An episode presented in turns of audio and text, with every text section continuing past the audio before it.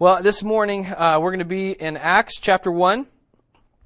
Uh, I had intended to preach from Acts chapter one, verse twelve, through the end of the chapter, and that changed on Thursday uh, as I was going back through things. And yeah, so you get half today, half next week. And let's start and uh, and just read uh, through verse fifteen this morning. Acts chapter one. Uh, starting with verse twelve. It says, "Then they returned to Jerusalem from the mount called Olivet, which is near Jerusalem, a Sabbath's day journey away. And when they had entered, they went up to the upper room where they were staying, Peter and John and James and Andrew, Philip and Thomas, Bartholomew and Matthew, James the son of Alphaeus, and Simon the Zealot, and Judas the son of James. All these with one accord were devoting themselves to prayer, together with the women and Mary, the mother of Jesus, and his brothers. In those days, Peter stood up among the brothers. The company of persons was in all about one hundred twenty. We're going to stop right there. Um, so it starts out in the beginning of, uh, of this section. It says, "Then they, the disciples, um, returned to Jerusalem." Now remember, last week we were talking about uh, Jesus ascending, and, and uh, they were on the Mount of Olives for that, and Jesus meets with them. He gives them this, this challenge Um, before they, before he goes and he ascends up uh, into heaven, right before them. And so it says at the beginning that that um, they returned to Jerusalem from the Mount of Olives. Now, I think that that has good implications uh, and simple implications, but I think the ones that should apply to us, and it's pretty simple, is why did they do that? Because they were obedient. I mean, just that simple. I mean, Jesus told them, go back to Jerusalem and wait. And so they went back to Jerusalem and waited. And, and that seems pretty simple, but man, I think what we're going to find is with the disciples and with the followers of Jesus in the early church, it didn't matter what Jesus told them to do. They did it.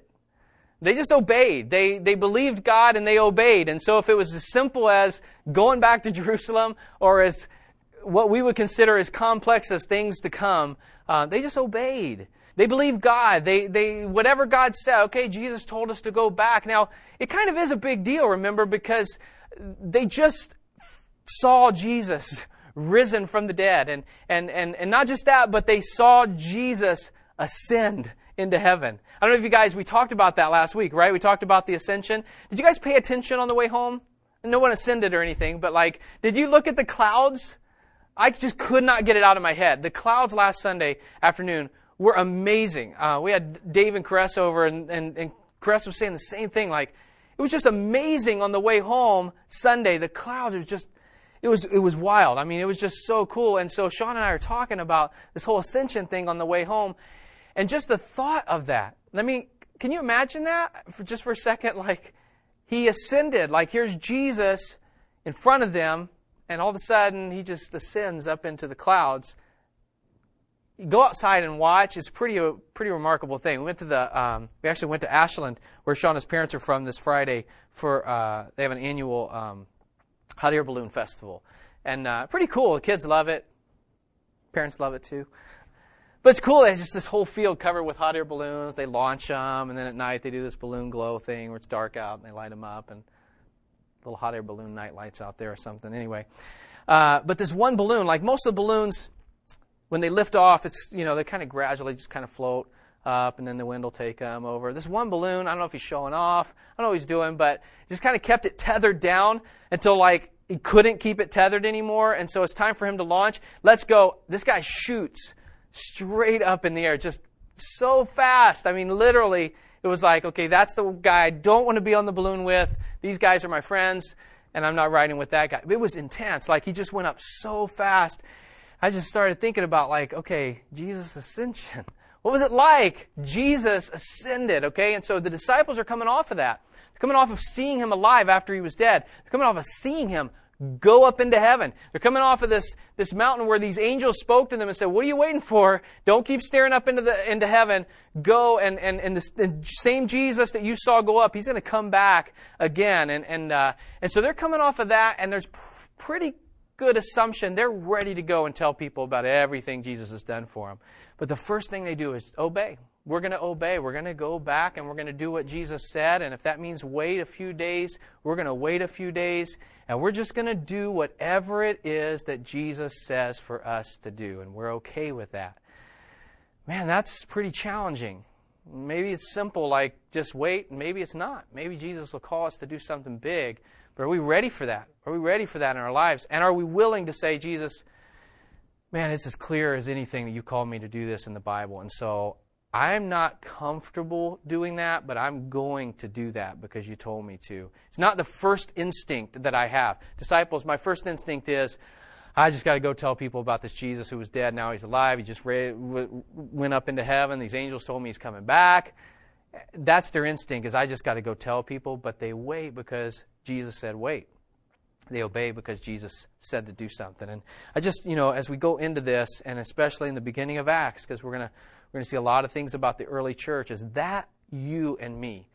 Is that how we're responding, where we, we we know, God, you're saying something to us in your word, and so I may not be comfortable with it, but I'm going to do it because I know that you've told me to do it. You commanded me to do it, so I'm just going to obey.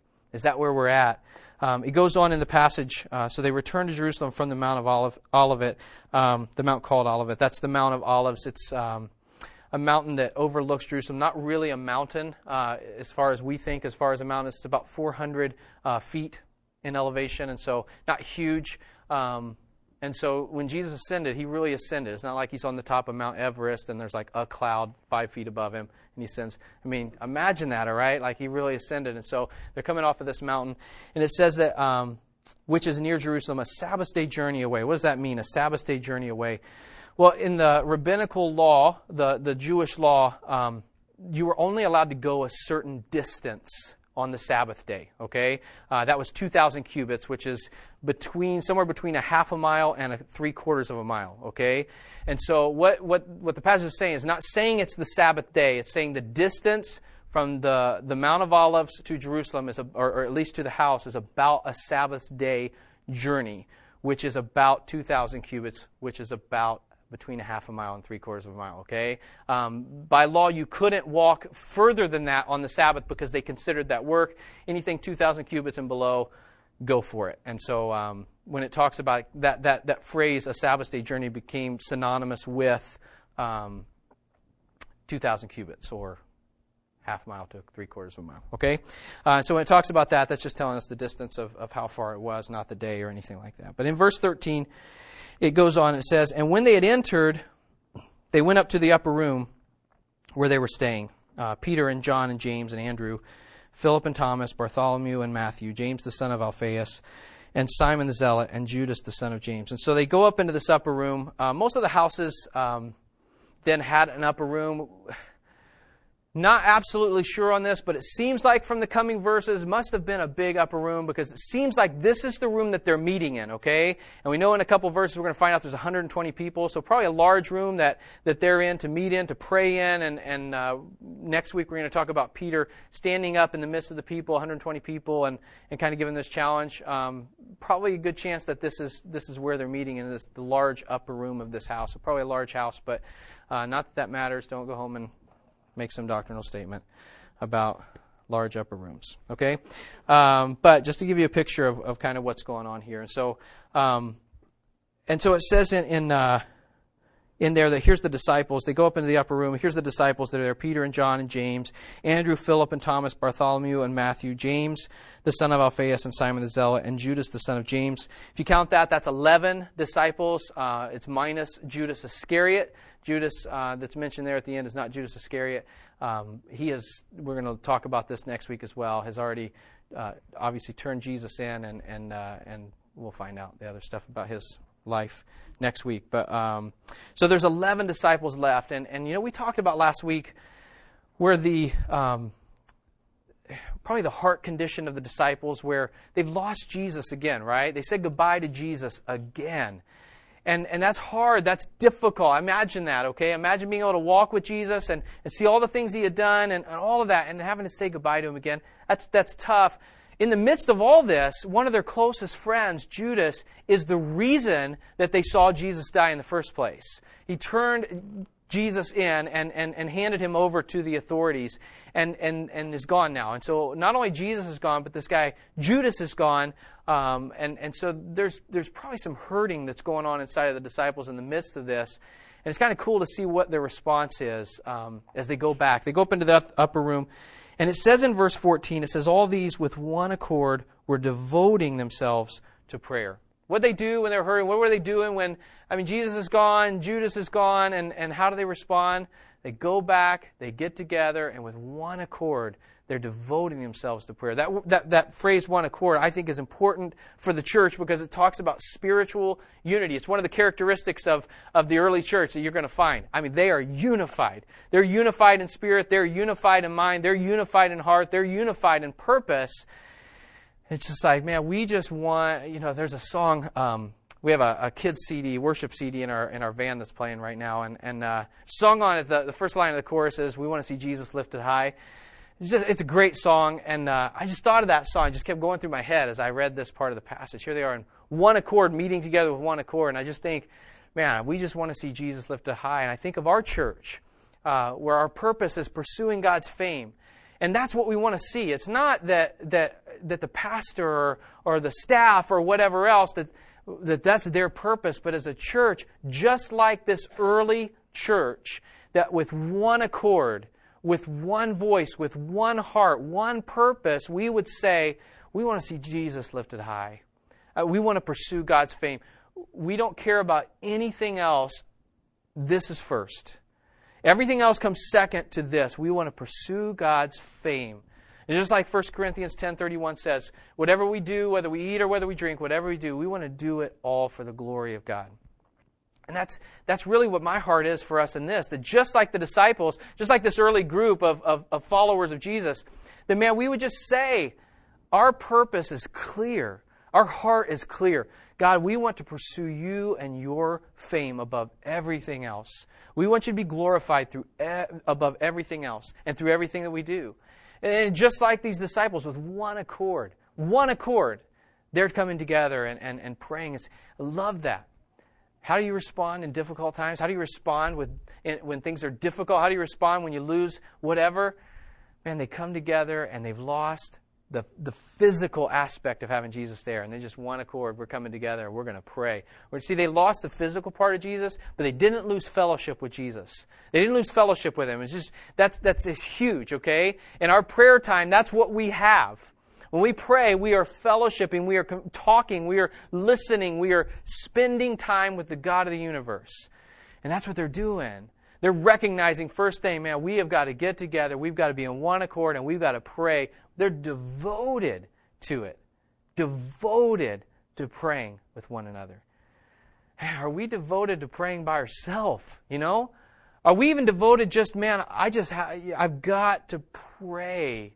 I've got to fellowship with God. I've got to have communion with God. I've got to talk to God. I've, are we even devoted ourselves individually? And here's the disciples. They're devoted with one accord, devoted to coming together as a family, as a body, seeking God through prayer.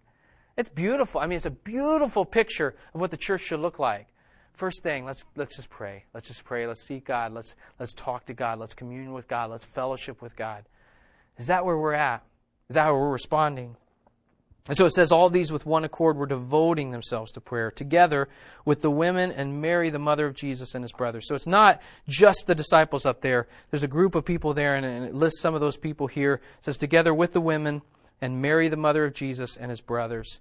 Um, I thought it'd be good, actually. Um, this is the last time that Mary, uh, Jesus' mother, is mentioned in the Bible. Uh, you won't find any mention of her from here out in the Bible. I thought... Um, there's a lot of things that have been taught and said about Mary, the mother of Jesus. And I thought, you know what, it'd probably be good to cover uh, some of those things since she's mentioned here for the last time.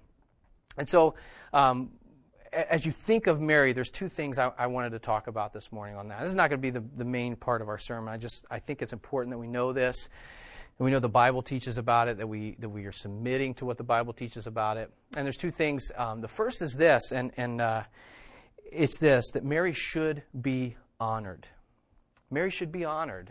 You know, this is there's two extremes that, that happen with, with Mary, the mother of Jesus.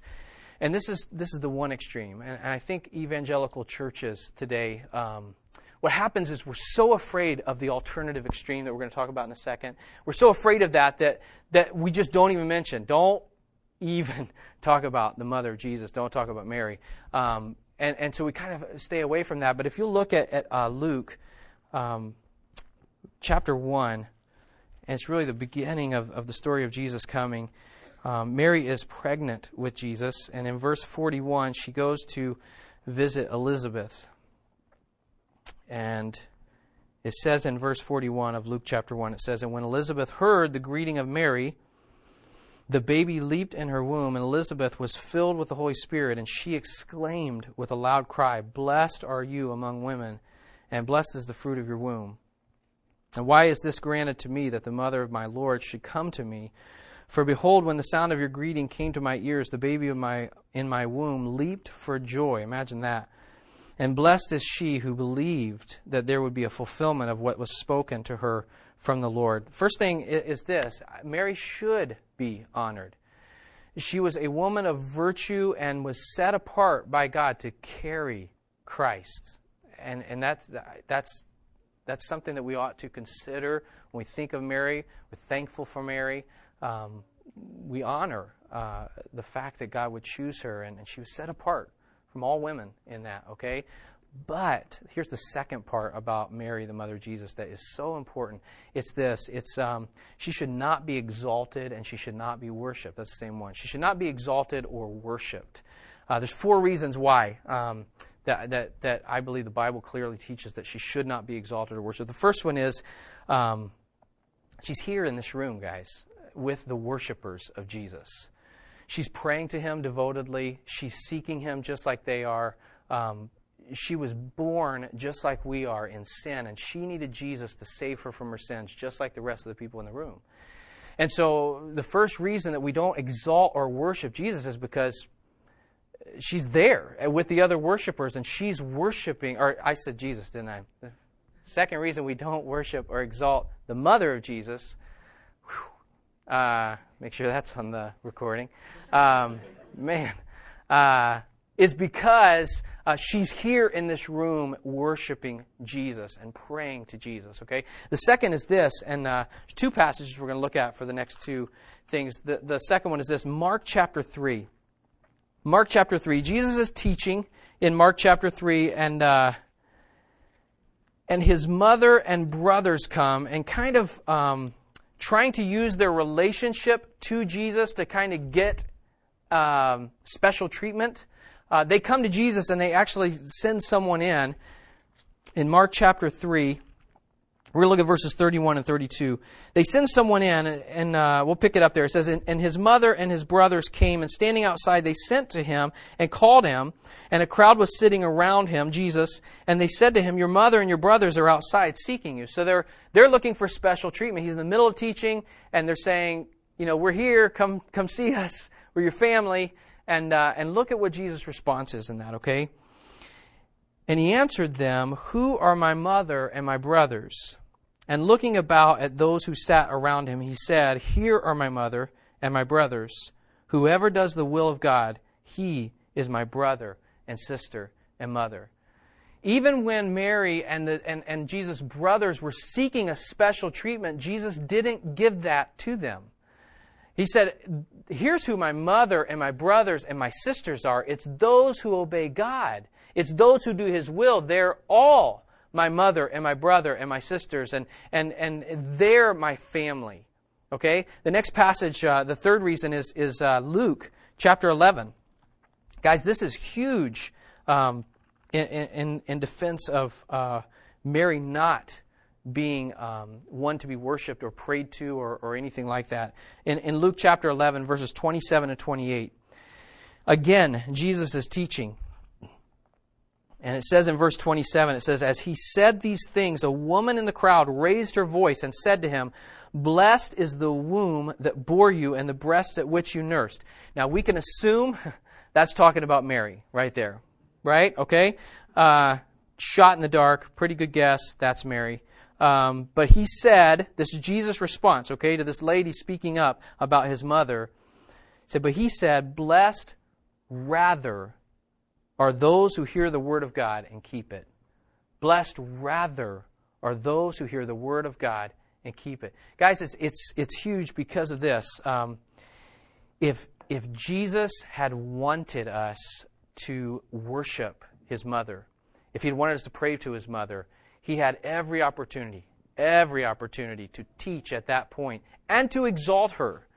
Um, and to lift her at a level that, that is never mentioned. This passage and no other passage ever does that to Mary. It doesn't. In fact, it does the opposite. Jesus taught the opposite. There was nothing special about Mary in that regard, except that God chose her to carry Christ. She was a sinful person who needed a Savior, and that's why Jesus says, rather, she's just like everyone else, whoever obeys God's word, those are the ones that are blessed. Okay? And then the last thing is is um, is this, what I mentioned already, actually, is that she's never mentioned again.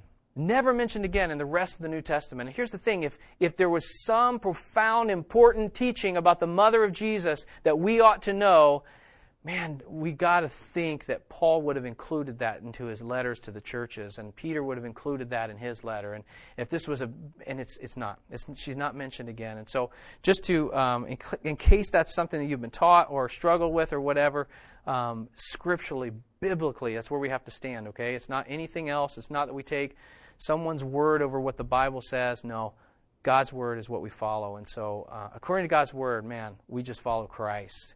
And we worship Him, and we exalt Him, and we lift Him up higher than any other um, person, being, whatever you want to say there, okay? So let's move on. Um, so it says that they're they're in the room, Mary the mother, oh, and, and then the brothers. Um, so cool that it says his brothers are there, because if, if you look back, and you don't have to look there right now, but in John chapter seven, verse five, um, it says that not even Jesus' brothers believed in Him.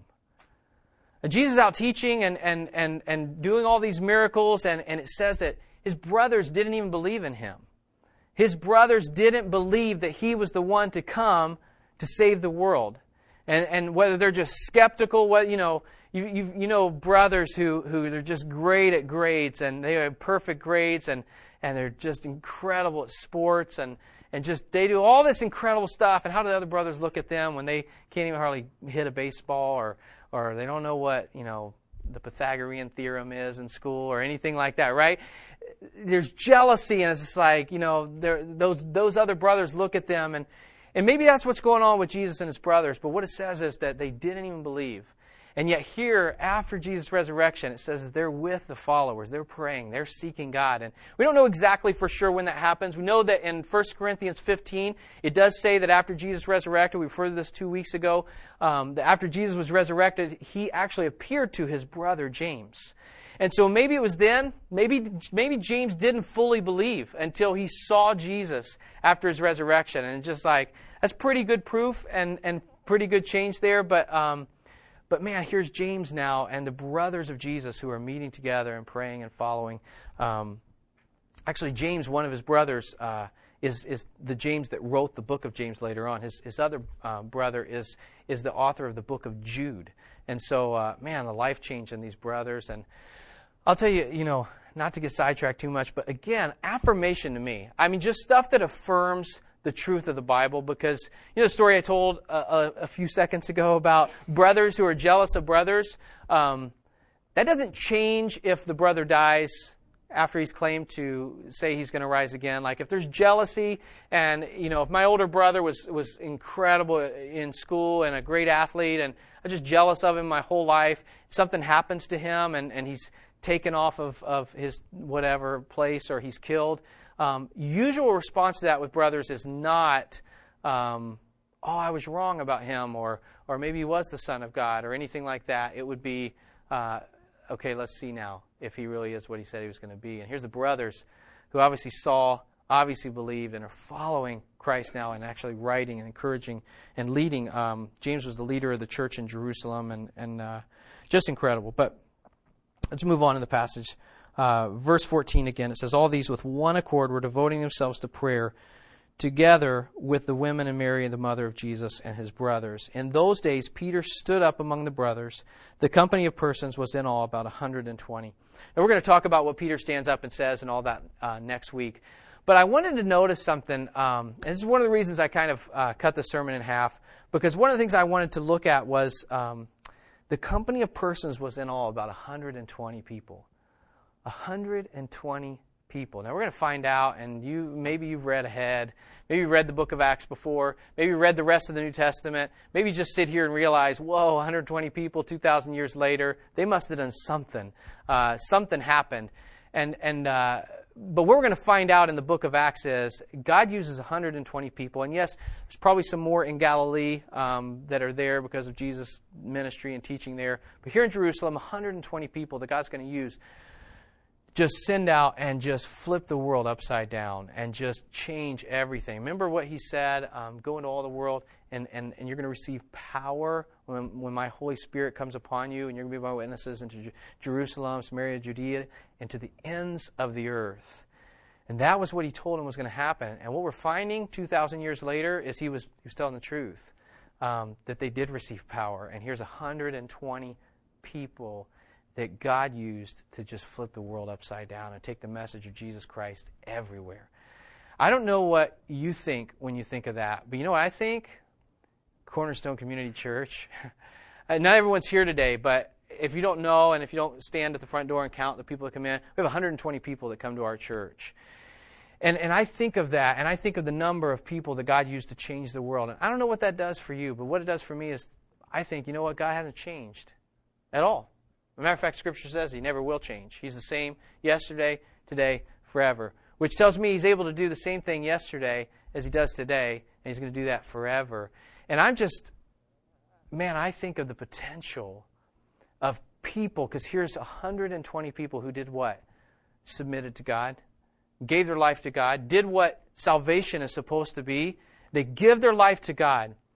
And they submit to him, and they obey him, whether it's a simple request or a big command. They just obey him, and they do whatever he says. And he uses them to flip the world upside down. What do you see when you see one hundred twenty people who are following Christ together? You see hope?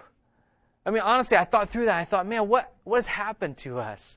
Like, what's happened to our faith? Have we lost our faith? Have we lost our zeal? Have we lost our passion? Have we lost our love? Here's one hundred twenty people in the middle of the room. They didn't know that a couple weeks later there's going to be three thousand of them. Okay? They didn't know that a few weeks after that there's going to be thousands more. They just didn't know that. They didn't know what the numbers were going to look like. They just knew God said to go. They just knew God said that he was going to do something when his Spirit came on us, because there's some kind of power that's going to come on them, and they're going to be witnesses. That's all they knew. And so they said, God, we're going to open ourselves up to you. We're going to let you do whatever you want to do through us and not what we want to do through us. And then let's just see what happens. And man, what happens is the world has changed. What do we think? What do we think when we think of ourselves as followers of Jesus Christ? Do we see that? I mean, do we see that God has asked us to be his witness? We talked about it last week. He has called us to be his witnesses here and out there and beyond and beyond to the ends of the earth. He's called us to be that. He's commanded us to be that. He has blessed us with that, because that's one of the fruits of having the Holy Spirit on us, is we're going to have power to be the witness that God has called us to be. So he's blessed us with that. And do we see it that way? And do we believe that God is able to do everything that he's done in the past and everything that he's promised that he will do through his people? one hundred twenty people change the world upside down, flip it upside down. And God is glorified with their response. Man, my request and, and my, my question for you this morning is, how are we going to respond? How are we going to respond with last week? When we, when we, when we look at a message that says, be my witnesses, you are my witnesses. How you respond to that, that's on you. But you're either going to be a, an incredible witness of, of my glory and my fame and my love for mankind, or you're not. Are you going to stand before me ashamed of, of, of, of what you didn't do for me? Man, what are we going to do with that call and with the power that God has given us through his Holy Spirit, to be his witnesses, to go into all nations, to go into all neighborhoods, to go into all workplaces, to go into every place and be witnesses for him and for his namesake? What are we going to do with that? What can God do through one hundred twenty people? You know, um, I was thinking through a couple passages because, you know, we, we think of that, and, and do we really think, do we really think, man, God can take one hundred twenty people from Cornerstone Community Church and he can he can flip this city upside down. He can change this whole city. Or or God can take one hundred twenty people from this church and he can he can change the whole state of Ohio. Or he can flip this whole country upside down and change it. Or or you know what? You know, maybe God hasn't changed, and maybe he can take one hundred twenty people from this church in Ohio and he can flip the whole world upside down. Do we believe that? You know, man, what, honestly, as I've thought through that, we're going to look at a couple passages just to finish up, but where do we hold God in our lives? I mean, is he, is he, is he just right here in this little little box that we keep in front of us and put him next to our bed or or whatever else, and we kind of, you know, he's limited in what he can do, and, and because we're not going to let him do anything through us? Or do we really see that God is able to do more than we could ever ask or imagine? And what's he doing through us right now? I mean, here's the disciples, here's the followers of Christ, and we're going to find out that they just submit to him, and he just does incredible stuff. What's he doing through us? What's he doing through me? What's he doing through you? And we got to start there. You know, it says in John fifteen five, it says, uh, Jesus is talking, he says, apart from me, you can do nothing. Apart from me, you can do nothing. It means you can you can get the best job in the world. You can you can get the the the best wife or the best husband in the world. You do whatever, okay? You go to the best college. You can go here. You can do whatever. Apart from me, he says, nothing. You can do nothing apart from me. And so to take that backwards, I was thinking about that. If we're doing nothing, I think maybe we ought to stop. If we're doing nothing, if we're not being what God calls us to be, what he's commissioned us to be, if we're not doing anything, then we maybe, maybe need to examine that verse.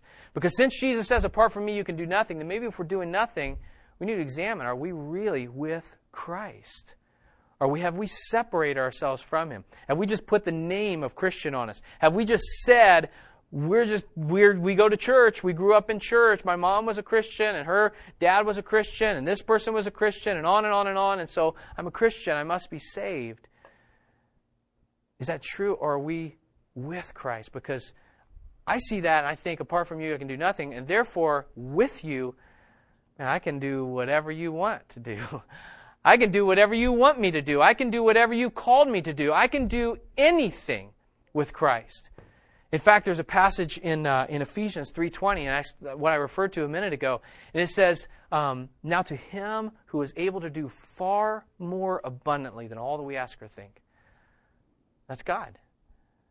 Do we still see God that way? Do we believe? I mean, did we come to him believing he's able to save me? He's able to wash me. He's able to cleanse me. He's able to do what I can't do for myself. He's able to save me. We still believe that God is able to do anything through me. I know we have hang-ups, right? We have hang-ups like, I'm weak and, and I'm just one person and I feel like I, I, I'm tempted too much and I feel like I sin too much. And, and there's a couple verses I want to share with you, okay, as, as, we, as we kind of finish up this message. In Romans chapter sixteen, Romans sixteen, verse uh, twenty-five. Now we're coming off this idea that God is huge, okay? Now to him who's able to do far more abundantly than all that we ask or think. Romans sixteen, at the end of, of uh, the book of Romans, Paul's ending this, this incredible letter. It says, now to him who is able to strengthen you, according to my gospel and the preaching of Jesus Christ, according to the revelation of the mystery that was kept secret for long ago, or, or for uh, long ages. You know, it was, uh, it was amazing. I was talking to Michael Gilbert this week about um, what we're going to be talking about next week with, with Matthias. He's going to be the, the, the, the disciple that replaced Judas. We never hear of him again, ever. Never. It, not one. It's the only time he's mentioned in all of the Bible. And most of the disciples, that's the case. We hear the big guys for the, you know, throughout the rest of the Bible, but there are disciples even, followers, that the disciples that were with Christ and train, we never hear another word about him. Man, you may feel like you're weak and you're in the background or whatever. If God didn't use three people to change the world, he used one hundred twenty people.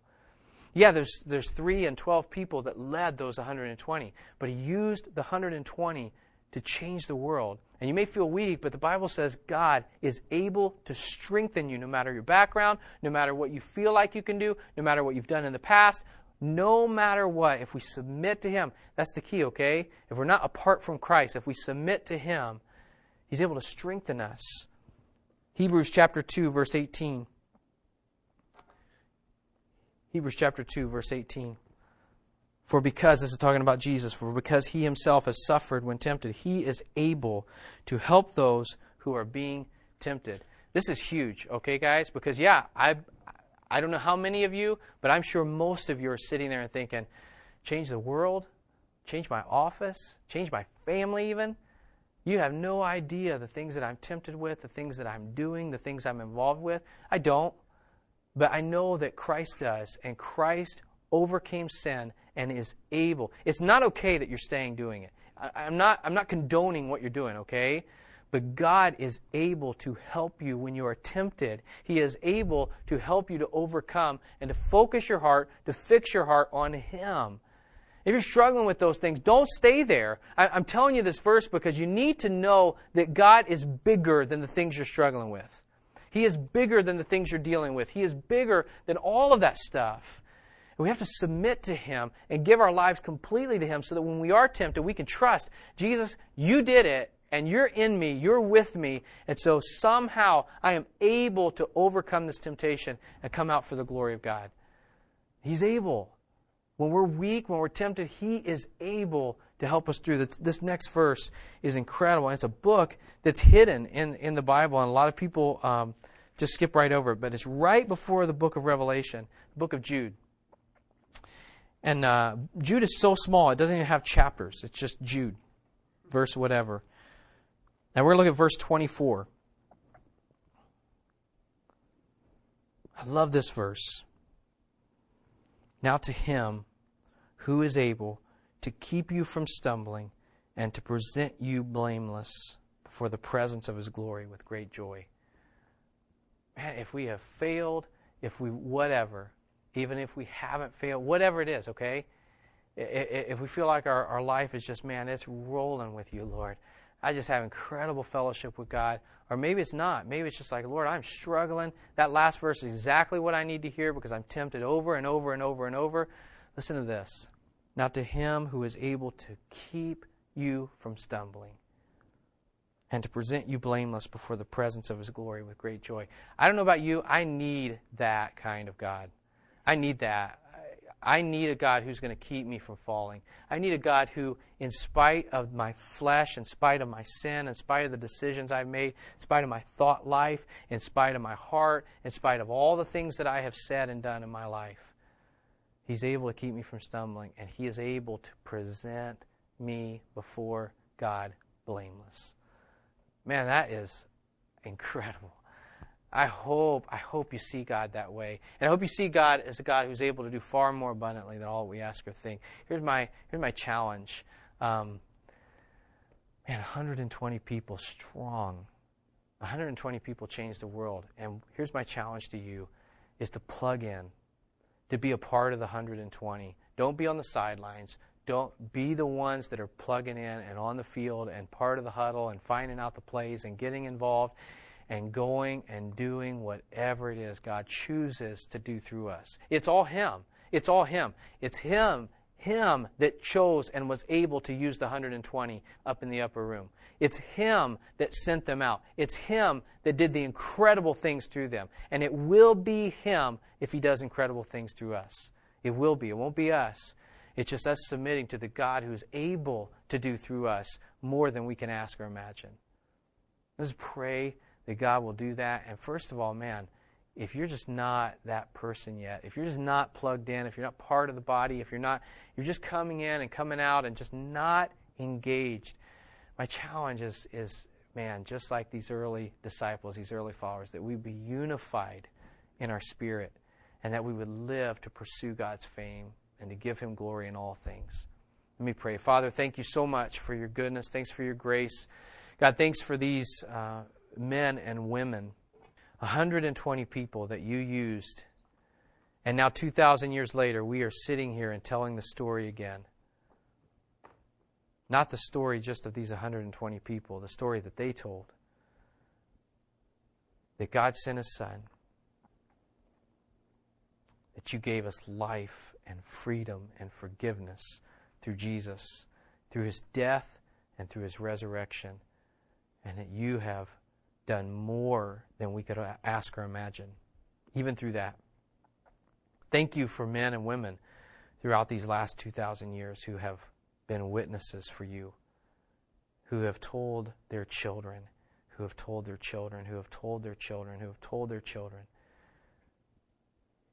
who have told me, and who have told these people here. God, help us to remember that it is because of your witnesses, because of people who spoke the Word of God, that we are saved. And I pray that we would be those witnesses to others around us. God, challenge us in these next weeks as we see what you do through these one hundred twenty people. Challenge us and change us and convict us and make us what you want us to be in the church. For your glory we pray. Amen.